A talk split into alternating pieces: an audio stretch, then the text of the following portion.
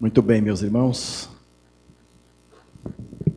Sabendo que nós temos um grupo bem grande no acampamento de jovens, uma boa caravana em São Paulo, na Faculdade da Família, e mais alguns que não deixam passar essa ocasião sem uma boa pescaria. Tem alguns lá, né? Semana Santa para alguns é semana de pegar peixe, não de comer, mas de pegar pescá-los. E ainda outros que aproveitaram para algumas viagens extras. Nós louvamos a Deus por todos vocês que levantaram no domingo de Páscoa cedo e vieram aqui para a igreja para louvar e engrandecer o nome do Senhor. Deus seja louvado pela sua vida nesta manhã, que Deus seja também engrandecido ricamente na vida de todos nós que aqui nos encontramos. Ah, eu quero tomar o tema da Páscoa nesta manhã e começar a pensar. Eu já preguei algumas mensagens sobre santificação e hoje eu vou fazer alguma coisa um pouco paralelo entre Páscoa e a santificação das pessoas, a santificação que Deus deseja das pessoas.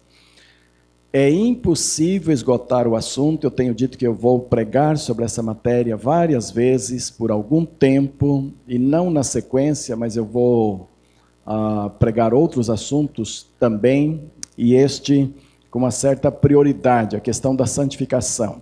Que mais do que nunca vivemos um tempo que precisamos aprender sobre santificação, aprender o que a Bíblia ensina, aprender que tipo de processo é esse e qual a nossa posição em relação a ser santos ou não. Por exemplo, o Brasil todo vai viver um momento de profunda reflexão quando nós veremos a Igreja Católica, através de toda a sua cúpula, inclusive o Papa, beatificando um homem já morto há muitos anos, que, segundo eles, merece ser colocado na galeria dos santos da Igreja. Para a Igreja Católica, colocar alguém na galeria dos santos, entre elas, significa colocar alguém que merece louvor, veneração, súplicas, alguém que passa a ser mais um santo da igreja. E neste caso, um santo brasileiro. Então, os brasileiros estão muito orgulhosos, estão muito eufóricos com o acontecimento, com a vinda do Papa, com a beatificação desse frei e já tem outros candidatos, já estão uh, se apresentando outros candidatos. Muitos santinhos de papéis são feitos neste período, de tantos outros materiais, até de ouro, para serem levados para casa, para serem adorados e tudo isso. O que é que a Bíblia diz sobre santificação para nós, para a igreja do Senhor? Como é que Deus olhando do céu à terra, ele nos vê em relação à santificação. Então, eu vejo na Páscoa um início oficial do processo de Deus de santificação de um povo, de santificar um povo para si. Agora, é preciso que ao longo dessas, dessas reflexões que teremos sobre santificação, e hoje a matéria com certeza não ficará totalmente definida e clara, é preciso a gente é, que entendamos algumas coisas. Quando Paulo fala nas suas cartas aos crentes da igreja de Coríntios, da igreja de Éfeso, de Gálatas, que eles eram santos em Cristo Jesus, ou que eles estavam sendo santificados, algumas vezes aparece assim, são santificados em Cristo Jesus. O que é que Paulo está de fato dizendo sobre a vida daqueles crentes? Todos os crentes na cidade de Corinto eram santos. Todos os crentes na cidade de Gálatas eram santos. Como é que é isso para a gente entender? Por outro lado, você olha para você mesmo, lembra de todos os pecados cometidos nesta semana, se é que você pode lembrá-los, mas com certeza você lembra de alguns, e se houve algum pecado cabeludo, então você não esquece, no momento você não precisa ser tocado para lembrar, você lembra até que ele seja perdoado. E como é que você olha para você assim e diz: Eu sou um dos santos de Deus, com todo esse pecado na sua vida? Mas a Bíblia diz que aqueles homens e mulheres daquelas cidades eram santos. Por outro lado, você pensa assim: quando é que eu fui santificado? Será que eu ainda estou sendo santificado? Quando é que eu serei santo? Na acepção da palavra. Todas essas são questões teológicas que ao longo dessas, dessas reflexões nós vamos trazer aqui. Mas você não vai sair hoje daqui com todas essas questões resolvidas, porque não há tempo de se fazer tudo isso. Mas eu quero dar um toque inicial e trazer algumas definições, definições iniciais do que significa ser santo, para que entendamos um pouco da coisa. Então, abra sua Bíblia em Êxodo 12, onde nós temos a instituição da Páscoa do Senhor, não é? E eu quero começar a fazer a relação entre Páscoa e a santificação, tá? Então, Êxodo capítulo 12, você tem o relato da Páscoa que Deus mandou que os israelitas comemorassem saindo às pressas lá do Egito. E agora, se a sua Bíblia já está aberta no capítulo 12 de Êxodo, volte alguns versículos para o versículo 7 do capítulo 11, que eu quero incluir aqui no texto, porque ele é fundamental em relação ao contexto imediato. Então, Êxodo 11, 7 diz assim: Mas contra todos os filhos de Israel, nem ainda um cão moverá sua língua, desde os homens até os animais, para que saibais que o Senhor faz distinção entre os egípcios e os israelitas. Deus estava instruindo Moisés e Arão acerca da última praga, a praga que mataria os, os primogênitos nas casas dos egípcios. E nessa instrução, Deus está dizendo: Olha, vocês, israelitas, serão plenamente poupados, tanto homens quanto animais nem mesmo um cão eu vou permitir que mexa com as famílias de vocês, com as famílias de vocês. E o Egito vai começar a compreender, os egípcios vão começar a entender que eu faço separação. A minha Bíblia diz distinção. Alguns aí certamente leram separação, que eu faço separação entre os egípcios e os israelitas. Quando Deus está anunciando que ele faz essa separação entre uma nação e outra, ele está começando a anunciar o princípio fundamental da santificação, que é separação. Agora a Páscoa, Êxodo 12.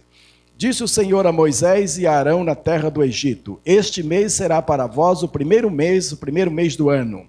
Dizei a toda a congregação de Israel, aos que aos dez deste mês, tome cada um um cordeiro para a sua família, um cordeiro para cada casa. Mas se a família for pequena para um cordeiro, então convidará ele o seu vizinho mais próximo, conforme o número das pessoas. Conforme o que cada um puder comer, fareis uh, conta para o cordeiro. O cordeiro ou cabrito será sem defeito, um macho de um ano, o qual tomareis das ovelhas das, ou das cabras. Vós os guardareis até o décimo quarto dia do mês, quando toda a assembleia da congregação de Israel o matará ao crepúsculo. Tomarão do sangue e o porão em ambas as ombreiras e nas vergas da porta, nas casas em que comerem. Naquela noite comerão a carne assada ao fogo, com pães asmos e ervas amargas não comereis dele nada cru nem cozido em água, mas sim assado ao fogo, a cabeça, as pernas e a frissura. Nada deixarei deles até pela manhã. Se algo ficar dele até pela manhã, queimareis ao fogo.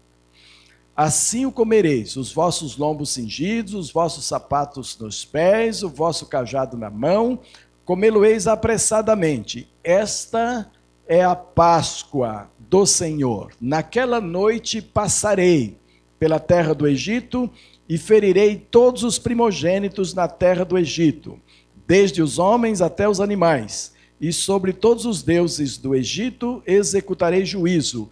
Eu sou o Senhor. O sangue vos será por sinal para ah, nas casas em que estiverdes. Vendo o sangue, passarei por cima de vós e não haverá entre vós praga destruidora quando eu ferir a terra do Egito. Este dia vos será por memorial, e celebrá-los-ei por festa ao Senhor, nas vossas congregações o celebrareis por estatuto perpétuo. Bom, a maior celebração dos hebreus, dos judeus, chama-se Páscoa, até o dia de hoje. Ah, e ela é maior exatamente por causa deste episódio aqui, quando Deus resolve, na sua soberania e na luta para tirar o seu povo lá do Egito, ele resolve dar a. Como é que a gente fala? O checkmate final em Herodes, dizendo: Vou matar todos os primogênitos. Por um lado vou matar, por outro lado vou separar todos os outros. E aí manda preparar essa Páscoa, preparar o cordeiro, e havia esse sangue para ser aspergido, marcado nas umbrais das portas, para que o anjo da morte, quando viesse passando e executando os juízos de Deus sobre os egípcios, pudesse, Páscoa significa passar por cima. Passar por cima daquela casa em que estava marcada como sangue ah, daquele cordeiro. Né? Ah, aqui Deus estava iniciando o processo de santificação que significa, na sua essência, separação.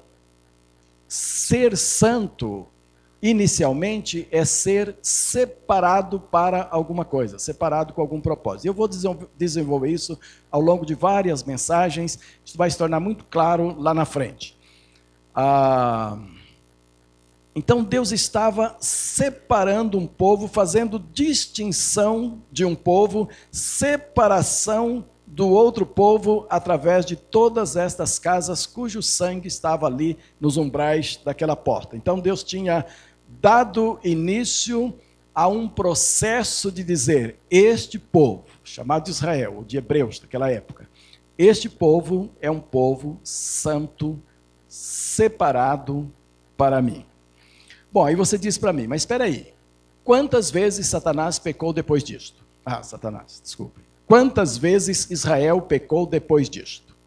Eu estava imaginando as tentações de Satanás sobre Israel e eles caindo ali e tal. Quantas vezes ocorreu?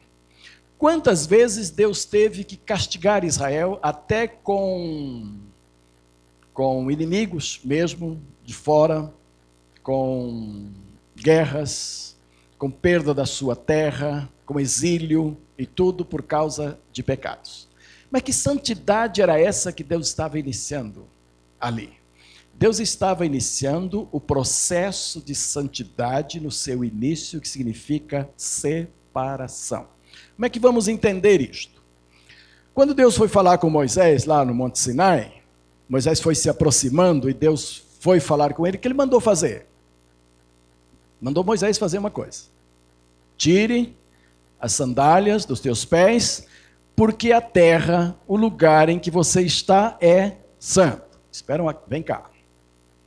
A terra não tinha sido toda ela amaldiçoada por Deus mesmo? Antes? E se Deus tinha amaldiçoado toda a terra, então o Monte Sinai estava fora? Não. O Monte Sinai também estava debaixo da maldição de Deus sobre a terra. Agora Deus pega e vai falar com Moisés, e para falar com Moisés, ele diz: Olha, esse pedaço da terra onde você vai entrar agora, onde eu vou te falar, esse pedaço é santo. Tira a sandália dos seus pés. Isto era separação. Deus estava separando aquele pedaço em que Moisés estaria ouvindo a voz de Deus, e Deus estaria falando. Esse pedaço de terra não era diferente do outro pedaço ao lado ali. O pico do monte não era diferente do sopé do monte. As escadarias, escadas uh, naturais feitas por pedras que você sobe, o Monte Sinai, elas não eram diferentes, uma parte santa, outra parte não santa. Todas elas eram iguais, o monte todo era igual. Mas Deus tinha dito: tire o sapato, porque essa parte aqui é santa. Isto é, eu separei este pedaço que poderia ser um outro pedaço, poderia ser uma outra parte, um outro, mas este pedaço eu separei para falar com você. Então, este pedaço aqui é santo, tire os sapatos. Esse é o princípio da separação das coisas. Então, quando Deus mandou construir tabernáculo, depois construir templo e construir objetos santificados, era isso que estava acontecendo. Deus separava do mesmo ouro uma parte do ouro para formar um objeto, fazer um objeto que era objeto de culto do sacerdote. E ele falava que esse objeto era santificado. Que o templo também era santificado, quer dizer, era separado dos demais. Então há muita controvérsia até que entendamos inicialmente essa questão de coisas e gente separados para Deus, separados do outro. Por exemplo, temos aqui um púlpito de acrílico. Ah, sei lá, deve ser acrílico, eu acho que é. É? Quem sabe diz que é, então é acrílico. Temos aqui um púlpito de acrílico.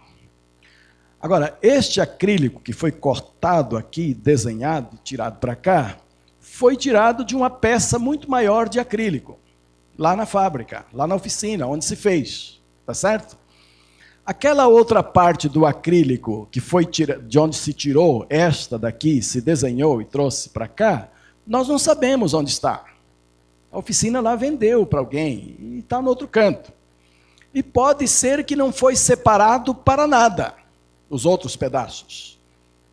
Alguns pode ser outra coisa qualquer, um altarzinho para professor de matemática, física na escola, outro uma mesinha para servir de recepção lá no consultório e tantas outras coisas. Esta parte aqui que vocês estão vendo foi separada de uma peça inteira de acrílico para vir ser o nosso púlpito. Neste caso, é, um, é santo? É. É, é aqui que se faz a confusão. É um pedaço de acrílico santo, porque foi separado para ser o nosso púlpito aqui, só serve para isso, é o nosso púlpito, não serve para outra coisa. Foi separado para isto. Agora, você está doente, vem aqui, toca nele, sara? Não, porque aqui nós estamos falando de outra santidade. Aqui nós estamos falando de outro princípio de santificação que nós vamos chegar lá, não hoje, mas vamos chegar. O princípio inicial é de separação. Então, este pedaço aqui é santo em relação aos outros pedaços que nós não conhecemos, porque foi santificado para essa função para servir de púlpito aqui na terceira igreja. Agora, não se engane de estar doente, com dor de cabeça, vir aqui tocar numa beiradinha e ficar santo.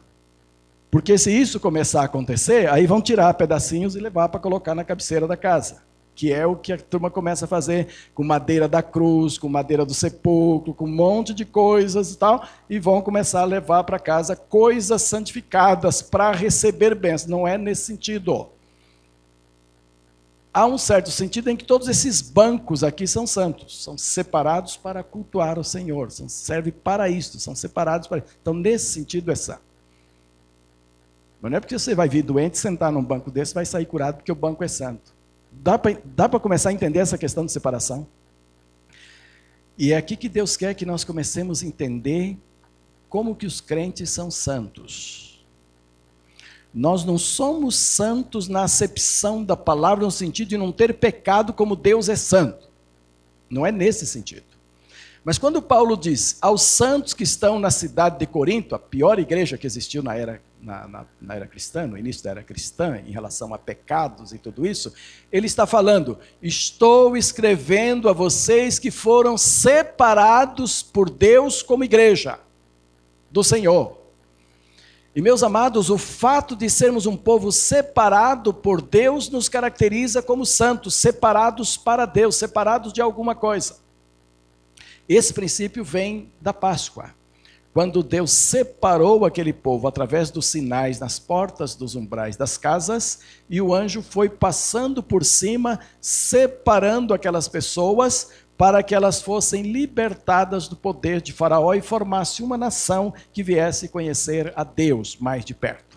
Então a separação estava ocorrendo ali. Aquelas pessoas não estavam se tornando santas no sentido de transmitir graça a cada uma delas, mas elas estavam sendo separadas por Deus. Sabe?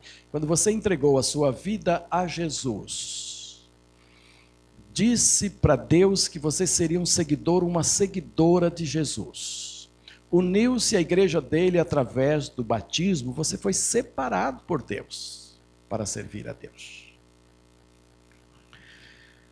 E este fato de ser separado por Deus para servi-lo já diz muito em relação ao processo de santificação, em relação àquilo que Deus espera de cada um de nós e é preciso que você entenda isto como participante da igreja do Senhor, para saber que Deus olha para a igreja dele como um grupo separado por ele para a glória dele, um grupo exclusivo dele. Isto deve mudar muitas coisas da nossa vida, ah, da forma da gente olhar a nossa condição de pecadores. Somos todos pecadores, sim, e não podemos negar o fato de que o pecado habita em nós e nos atormenta todos os dias, porém somos separados por Deus, e a Bíblia nos olha assim, como um povo separado de Deus para a glória dele. Eu queria que agora você abrisse a sua Bíblia eu usei a Páscoa aqui, Êxodo, só para a introdução, só para mostrar este princípio da separação. Agora vamos para a primeira carta de Pedro, no capítulo 2, versos 9 e 10, onde nós temos o seguinte: olha, primeira carta de Pedro, capítulo 2. E deixa eu escutar o barulhinho das folhas. Uma bênção. Primeira carta de Pedro capítulo 2, verso 9. Mas vós, agora falando para a igreja, a igreja que incluía judeus e gentios, a igreja que já estava mesclada neste momento na região da Ásia, já mesclada de judeus e de gentios. E Paulo e Pedro fala para esta igreja na seguinte condição: Mas vós sois a geração eleita, o sacerdócio real, a nação santa, o povo adquirido, para que anuncieis as grandezas daquele que vos chamou das trevas para a sua maravilhosa luz. Antes não erais povo, mas agora sois povo de Deus. Antes não tinhas alcançado misericórdia, mas agora alcançaste misericórdia. Então Pedro olha para a igreja, a igreja nascente, sua época, a grande maioria, todos de crentes recém-nascidos, recém-batizados, crentes novos, cre crescentes na graça de Deus, Pedro olha para esta igreja e a chama de a geração eleita. Quando Pedro fala que a igreja é uma geração eleita, o que ele tem em sua mente, o que ele está querendo resgatar, trazer para a igreja, era a, o, o, povo de Israel, o princípio da separação de, que aconteceu na Páscoa, quando Deus separou para si uma nação e a chamou de nação eleita e trouxe para si disse: Este é o meu povo. Este é o povo no qual eu vou me manifestar, manifestar a minha graça, abençoá-lo e torná-lo uma bênção para as demais nações. Pedro está dizendo: Vós agora, a igreja, nós somos a geração eleita por Deus. Também, quando se fala em eleição, ah, é, é importante lembrar que ninguém é santo, ninguém se torna santo por, sua próprias, por suas próprias virtudes, mas por uma eleição de Deus, pela manifestação da graça de Deus. Ninguém se torna santo por ser melhor cristão do que o outro, não, mas porque Deus quis manifestar a você e a mim a graça dele, nos tirando lá de fora, nos colocando numa geração eleita. Então fomos eleitos por Deus na graça e presciência divina para sermos um povo santo. Então, a, a geração eleita. Sacerdócio real. Aqui também Pedro está tomando figura lá do passado, acrescentando que pertencemos a um reino sacerdotal, onde cada um de nós é seu próprio sacerdote diante de Deus. Isso faz parte do processo da santificação, quando Deus chamou a nação, instituiu o sacerdócio para que os sacerdotes representassem a nação diante de Deus, representassem o pecador diante de Deus, representassem o povo diante do Senhor, e ele agora está dizendo que você e eu somos sacerdócio real. Que neste processo de santificação, Deus te vê como sacerdote da sua própria alma, que você pode cuidar da sua própria alma, que você pode ir para Deus e interceder por você mesmo, que você pode receber a bênção de Deus sobre a sua vida como sacerdote que Deus lhe fez, sacerdote real. Nação santa. E aqui é exatamente no sentido de hagios, do grego, separada. Nação separada para Deus. A igreja é uma nação separada do mundo. Deus nos separou do mundo para Ele, Deus. E nisto está implícito o, o processo de santificação. É na separação. Não é ainda tanto na nossa condição de pecar menos. Nós vamos chegar lá mais tarde. Mas é no princípio de que nós somos um povo separado. É só para um povo separado que tem valor os princípios da palavra de Deus. Os princípios da palavra de Deus se aplicam a um povo separado por Deus. E se você não estiver dentro deste povo separado por Deus, você nem terá condições de entender as coisas espirituais, diz Paulo. E então você não vai entender os princípios da palavra do Senhor. Você não vai entender os caminhos como crescer em santificação se você não fizer parte desse povo que foi separado por Deus, foi nação eleita.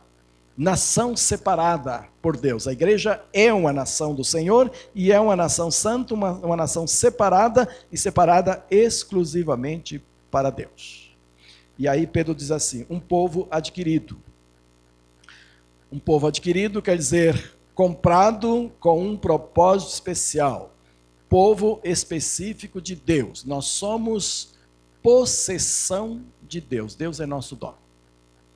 Domingo passado, eu disse aqui na despedida do, do pastor Luiz Aire, que aqueles que Deus chama, aqueles que Deus coloca no ministério, Deus se torna o patrão, Deus é o patrão, e Deus desloca um para cá, desloca outro para lá, Deus cuida disto. Hoje a palavra é a mesma, só que no sentido inclusivo, de toda a igreja do Senhor. Nós todos da igreja do Senhor somos possessão de Deus. Deus possui a nossa posse. Deus é nosso dono. Nós pertencemos a Ele. E isto institui para nós o princípio da separação do mundo e junto o princípio da santificação. Santificação começa aqui, em você se entender povo separado por Deus. Isso iniciou lá na Páscoa. Isso iniciou nesta grande festa judaica em que se comemora a saída do povo do Egito, a libertação política do povo do Egito e um povo que agora no deserto vai aprender a se relacionar com Deus, que é o seu dono. Quando Moisés teve muita dúvida sobre como ele trabalharia com Faraó, como ele apresentaria Deus para Faraó, como Deus se tornaria evidente, Moisés perguntou: Mas como é que eu vou fazer? Em nome de quem que eu vou dizer? Quem é o Senhor para que eu diga lá? Aí Deus disse: Eu sou. O eu sou está te mandando. O eu sou fará isto. O eu sou é este mesmo Deus que libertou Israel lá este mesmo Deus que formou a nação israelita, este mesmo Deus que veio através de Jesus Cristo, este mesmo Deus que comprou para si a igreja e que salvou a igreja, este é o eu sou da igreja. E nós pertencemos a este eu sou. Nós somos de Deus. Nós pertencemos a Deus. Este é o princípio da santificação.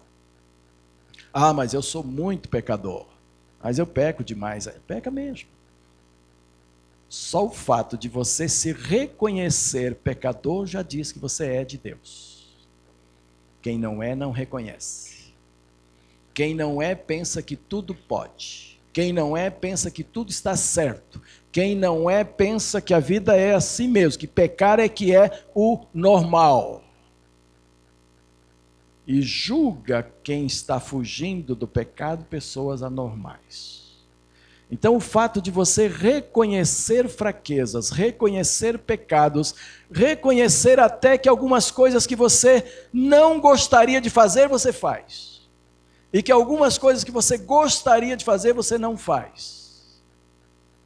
Dê graças a Deus, porque sem Deus na sua vida, sem Jesus Cristo na sua vida, sem ser separado por Deus, você não reconheceria isto.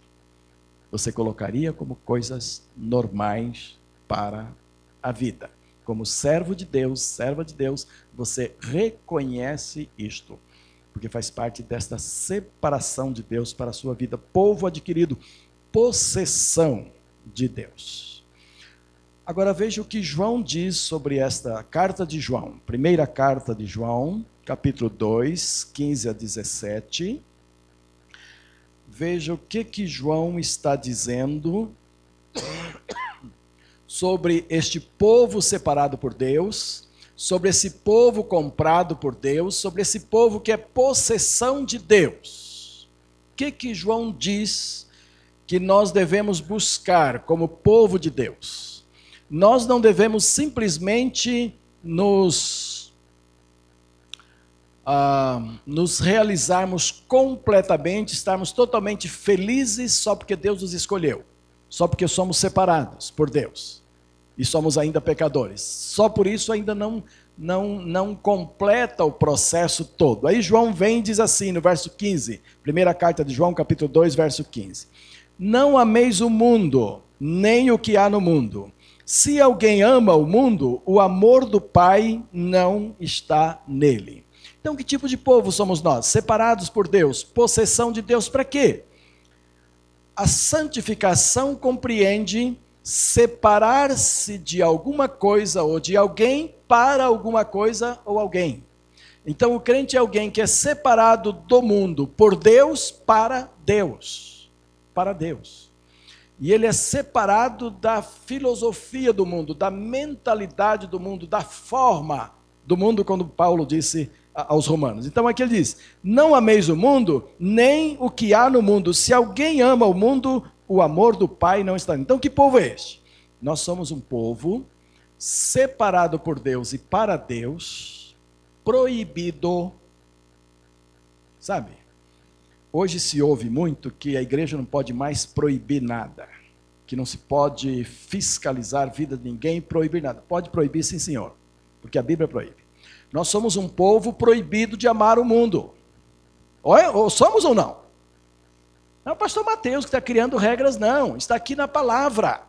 Nós somos um povo proibido de amar a forma do mundo, a filosofia do mundo, aquilo que o mundo apresenta como tipo de vida, como forma de vida, como povo de Deus, nós somos proibidos de amar. Isso faz parte da santificação. Está grudado ao processo de separação que Deus fez para nós. Não ameis o mundo, isso é proibição nem o que há no mundo. Por quê? Qual a consequência? Porque se você ama o mundo, o amor de Deus, o amor do Pai não está em você. Ora, se nós somos um povo libertado por Deus, comprado por Deus, somos possessão de Deus, qual deve ser nosso objetivo? Não é agradar a Deus? E não é essa a nossa a nossa missão como igreja glorificar a Deus em todas as coisas? Então, nisso nós somos proibidos de amar ao mundo. Meus amados, nós chegamos a um tempo que temos que ter muito cuidado com isto, porque o mundo tem várias formas de nos conquistar, de conquistar o nosso amor para o mundo. E às vezes as coisas vêm de forma tão sutil que você já está um amante do mundo e não percebe. E eu não estou falando de coisas boas que o mundo tem. Há muitas coisas boas e que o crente pode usufruir, deve usufruir e deve usufruir sem culpa e sem culpabilidade, sem dificuldade nenhuma. Mas há uma mentalidade do mundo proposta por Satanás que desagrada a Deus. É aquela mentalidade que não reconhece pecado, por exemplo. E há muitos púlpitos hoje que não se falam mais em pecado mas é preciso falar. O pecado precisa ser tratado de forma espiritual, precisa ser confessado, precisa ser limpo pelo sangue do Senhor Jesus Cristo. Há ministério, sim, de libertação espiritual, onde o pecado é tratado, onde pessoas que são escravizadas pelo pecado na forma do mundo, precisa ser tratada para se libertar. Por exemplo, o mundo tem uma forma de olhar dinheiro. A forma do mundo de olhar dinheiro não serve para o crente. O mundo olha para o dinheiro como um patrão, como alguém que pode mandar na pessoa. O mundo olha para o dinheiro com avareza. Quanto mais tiver, melhor, mesmo que seja para massacrar quem está debaixo de você, levando vantagem sobre as pessoas. Você tem que ter de todas as formas. Esta é a forma do mundo de ver dinheiro. Não pode ser a sua forma de ver dinheiro. O mundo olha para os lazeres que a vida oferece simplesmente como lazer, com forma de você arrancar prazer. Olha, então o crente não pode ter lazer? Pode, desde que seja para a glória do Senhor e não para si próprio.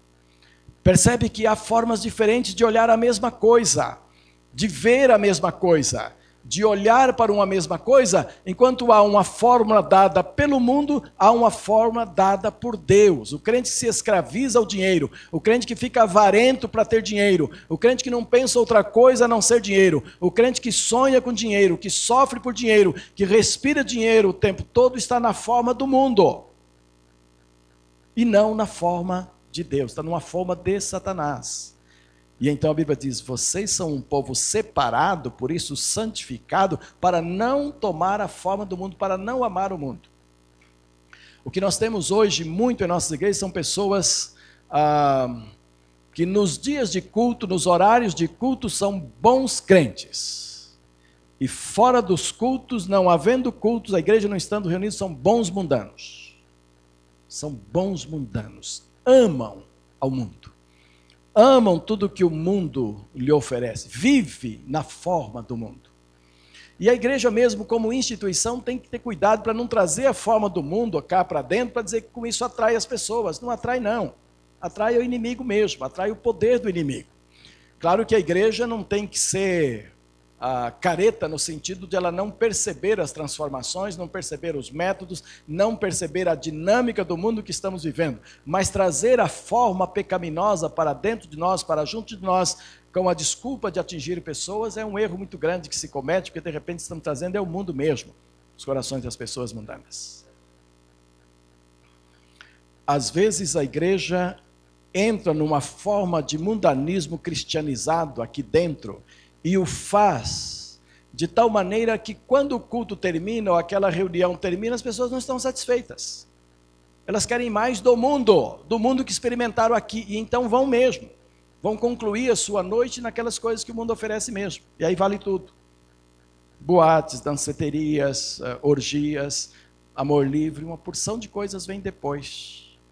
E de repente a igreja mesmo plantou porque permitiu a semente do mundo estar semeada aqui nos corações. Não se percebe como é sutil, como é problemático, como é difícil ver essas coisas? Mas a Bíblia diz: olha, se você ama o mundo, o amor do Pai não está em você. Então somos um povo proibido de amar o mundo, proibido de amar o que o mundo produz e destinado a zelar pelo amor do Pai. É preciso conservar o amor do Pai em nossas vidas. O verso 16 daqui de João diz: Pois tudo que há no mundo, a concupiscência da carne, a concupiscência dos olhos e a soberba da vida, não é do Pai, mas do mundo. O que, que, esse vers... o que, que João está querendo dizer com esse versículo? Que nós somos um povo separado por Deus, que nós somos um povo comprado por Deus, que nós somos um povo redimido por Deus para Deus, para termos discernimento sobre as nossas paixões, sobre as nossas eh, tendências, sobre aquilo que se passa no nosso coração, nós temos a responsabilidade de discernir o que vem do mundo e o que vem do Pai. Então ele diz: ó, pois tudo que há no mundo, concupiscência da carne, concupiscência dos olhos e soberba da vida, que muitas vezes são encontradas em muitos crentes, todas essas coisas, estas coisas, diz, elas não vêm do Pai, mas do mundo. E você precisa perceber isto. Quando que os seus olhos estão cheios de concupiscência da carne para dinheiro, para sexo, para posição, para altivez, para achar que é o melhor, para se apresentar como o melhor, para se projetar em tantas coisas, para aparecer no mundo e ganhar favores do mundo. Quantas igrejas hoje estão em busca de favores do mundo, vendem a sua honestidade, ao seu comprometimento com Deus por conta de promessas políticas, dinheiro de política e tantas outras coisas. É muito sério. É muito sério. Uma igreja vai e condena, por exemplo, o dinheiro que destrói os povos, dinheiro, por exemplo, de tabacaria, que destrói o homem. E as campanhas, cada vez, os governos lutam mais para tirar do meio do povo a fumaça, a, o próprio cigarro e tudo isso. E os irmãos estão vendo pelos jornais como isso vai apertando, apertando os fumantes, para que não haja a, fumantes por tabela ah, como é que chama isso? Passivo, fumantes passivos e tudo isso. E o povo está trabalhando em cima disso.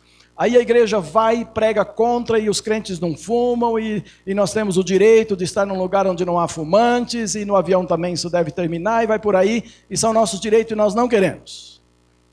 Aí aparece uma grande empresa de tabacaria e vem para os líderes da igreja, para o pastor da igreja e diz: Olha, nós temos uma grande doação a fazer para vocês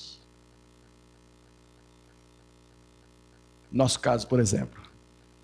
Falta-nos ainda quase um milhão para pagar a nova sede, quase, pouco menos de um milhão. Aí aquela tabacaria vem e diz assim: nós podemos pagar a nova sede de uma só vez.